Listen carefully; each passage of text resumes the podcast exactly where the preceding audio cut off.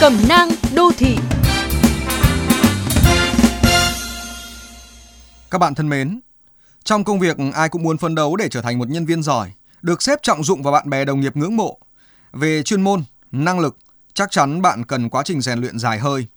Nhưng để trở nên chuyên nghiệp về tác phong, bạn hoàn toàn có thể bắt đầu từ những điều rất cơ bản. Hãy luôn đúng giờ. Đây là một yếu tố quan trọng tạo nên thói quen làm việc nghiêm túc và chỉn chu. Chưa cần biết bạn giỏi cỡ nào, nhưng sự đúng giờ cho thấy bạn tôn trọng quy định, tôn trọng đối tác và có trách nhiệm với công việc. Hãy tập trung làm việc của mình, luôn tìm tòi để có thể tạo ra sản phẩm tốt nhất, thể hiện tinh thần cầu tiến không ngừng.